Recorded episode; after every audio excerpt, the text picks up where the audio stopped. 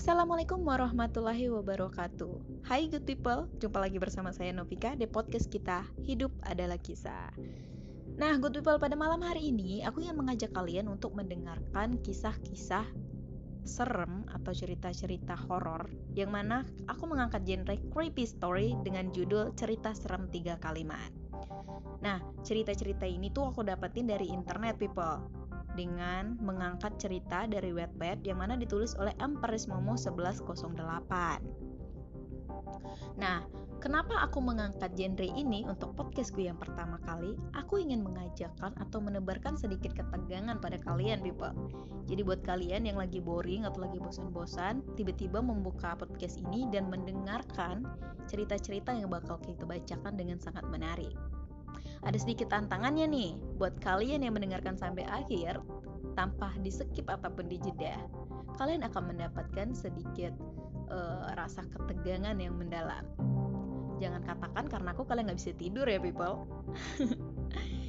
Jadi people langsung aja kita ke cerita-ceritanya. Stay tune terus di podcast Hidup adalah Kisah. Kita langsung aja ke kisah yang pertama ya guys. Yaitu kisah dari Akbar Fadila.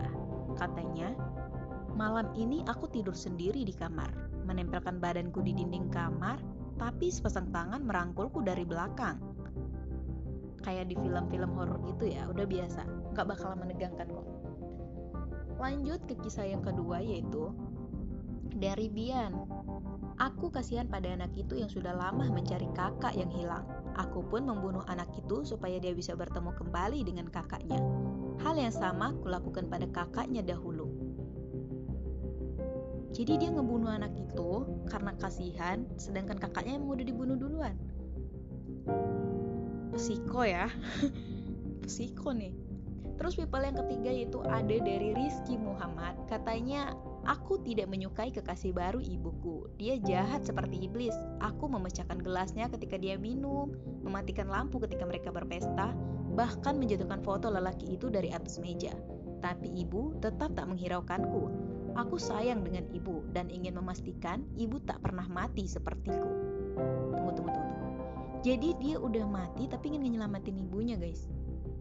Uh, udah merinding ya. Padahal ini aku ceritanya sendirian loh.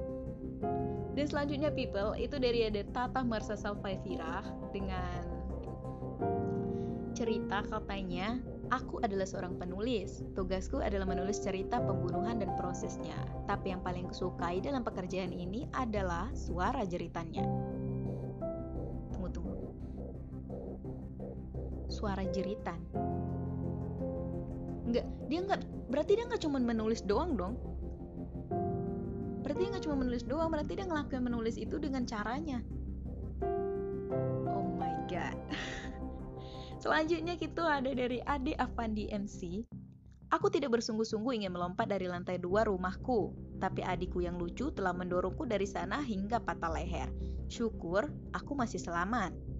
Aku tidak heran, mungkin adikku hanya meniru perbuatanku setahun lalu padanya, yang sayangnya saat itu dia tidak selamat.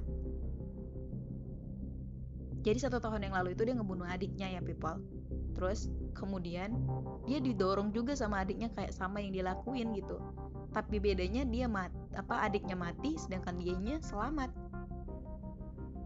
berarti dia didorong hantu dong ya lumayan creepy Selanjutnya yaitu semua berawal dari kamar mandiku. Ya saat itu aku sedang mandi, tapi kenapa ayah mengintipku dengan muka kosong di atas loteng, padahal dia kau sembunyikan di dalam koper.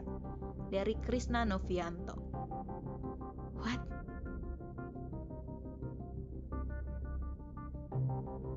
Kisahnya nggak ada yang lebih menegangkan dikit apa gitu? Yang bisa bikin ketawa kok horor ya?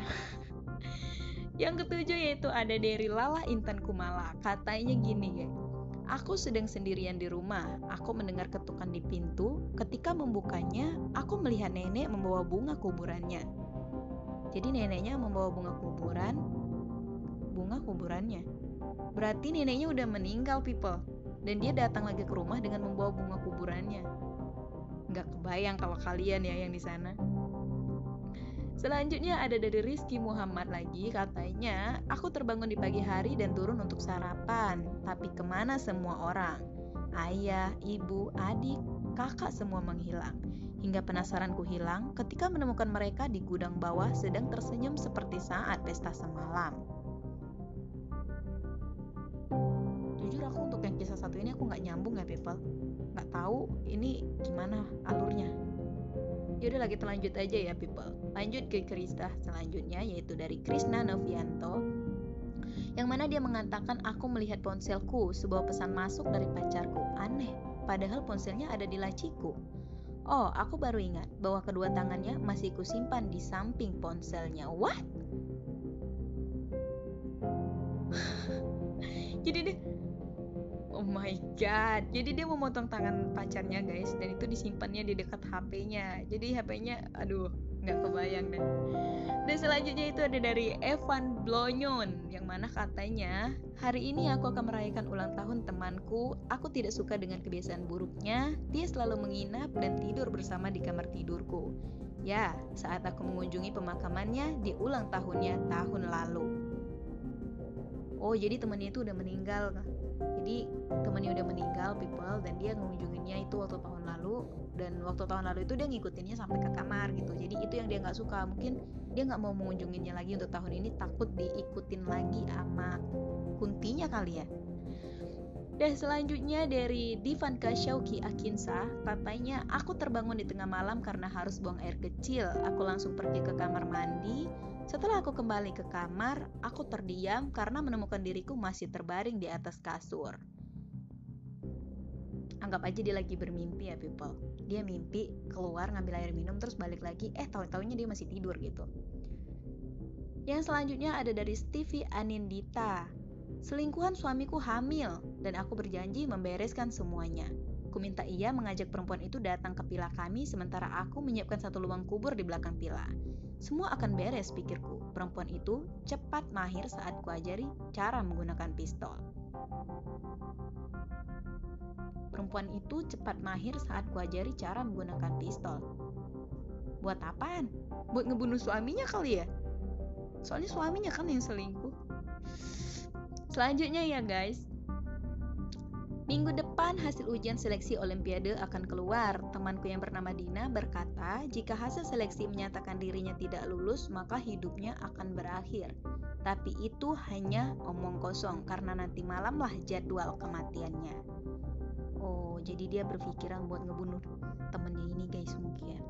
Jadi people, temennya itu yang bernama Dina bakalan mengakhiri hidupnya kalau ujian olimpiadenya nggak itu apa nggak keluar atau nggak sesuai harapannya dia tapi si Poppy ini yang akan membunuhnya duluan gitu. Jadi nggak akan sesuai harapan dengan si Dina itu.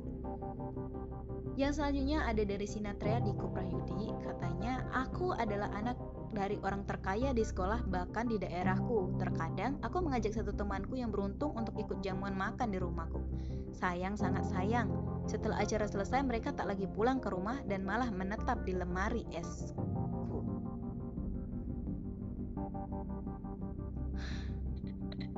Duh. Uh. Lumayan serem ya ngebaca ini sendirian. Selanjutnya dari Stefanus Yudhistira Satya Baskara. Katanya, pasca perang nuklir semua orang di bumi menjadi botak. Suatu hari aku akan menemukan sehelai rambut panjang di makananku. Oh, jadi dia seluruh orang botak karena serangan nuklir nih guys. Tapi dia nemuin satu rambut panjang. Jadi maksudnya yang punya rambut panjang itu siapa? Padahal semua orang botak gitu. Mungkin salah satu rambut people yang masuk ke dalam makanannya ya. Terus yang selanjutnya ada dari siapa nih? Namanya susah.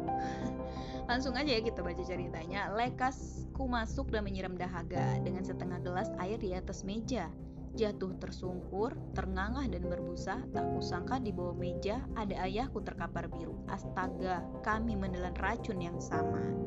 Jadi tuh orang keracunan berdua ya sama ayahnya.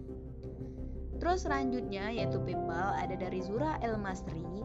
Mereka selalu menjuluki aku dengan si cupu atau si jelek karena aku kesal, aku buat saja mereka dijuluki almarhum. Wow, psiko ya. Hanya karena dibilang jelek, dia langsung membuat julukan kepada orang almarhum. Itu artinya dia udah ngebunuh orang kan people? Kalian jangan sampai mengikuti jalan yang sama. Hanya karena kalian dihina tuh kalian berencana buat ngebunuh orang people. Nah selanjutnya people itu adalah kisah terakhir yaitu sumbernya dari Facebook. Ini ada kisah dari pesulap ya.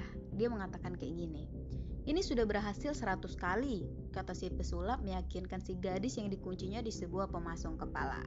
Gergaji mesin pun memotong kayu, bising suaranya makin menebarkan jantung sang gadis. Gelisah menunggu dan darah pun muncrat, gergaji menembus leher, membelah kepala menjadi dua. Tuh kan, berhasil katanya. Jadi maksudnya yang berhasil 100 kali itu adalah ketika si pesulap memotongnya guys, bukan mengembalikannya lagi. Jadi uh, people kisah-kisah ini tuh aku temukan ketika aku searching-searching di Google. Jadi aku pengen berbagi aja sama kalian. Siapa tahu kalian akan menginginkan hal yang lebih seru lagi mendongkrakkan hal yang lebih menegangkan lagi buat kita sharing dan kita bagi di podcast-podcast episode selanjutnya. Nah people gimana storynya malam ini? Aku rasa lumayan menegangkan kan Aku aja sampai gemeteran ini ngebacanya. Buat kalian yang sudah mendengarkan, jangan bosan untuk selalu mampir di podcast kita Hidup adalah Story, guys. Terus mendengarkan podcast dengan genre creepy story, love story ataupun reality story. Karena di sini kita akan selalu berbagi cerita-cerita yang baru dan menarik ya people. Dan teman-teman semua, para-para peopleku yang tersayang, jika kalian ingin berbagi pengalaman kalian sendiri atau ingin mengirimkan kritik dan saran, kalian bisa mengirimkannya lewat DM Instagram di Instagram @novika1811. Jadi people, sekian dulu cerita atau storynya pada episode kali ini. Sebelumnya saya ucapkan terima kasih sudah mendengarkan podcast ini dan saya akhiri. Assalamualaikum warahmatullahi wabarakatuh. Goodbye people, sampai jumpa di episode selanjutnya.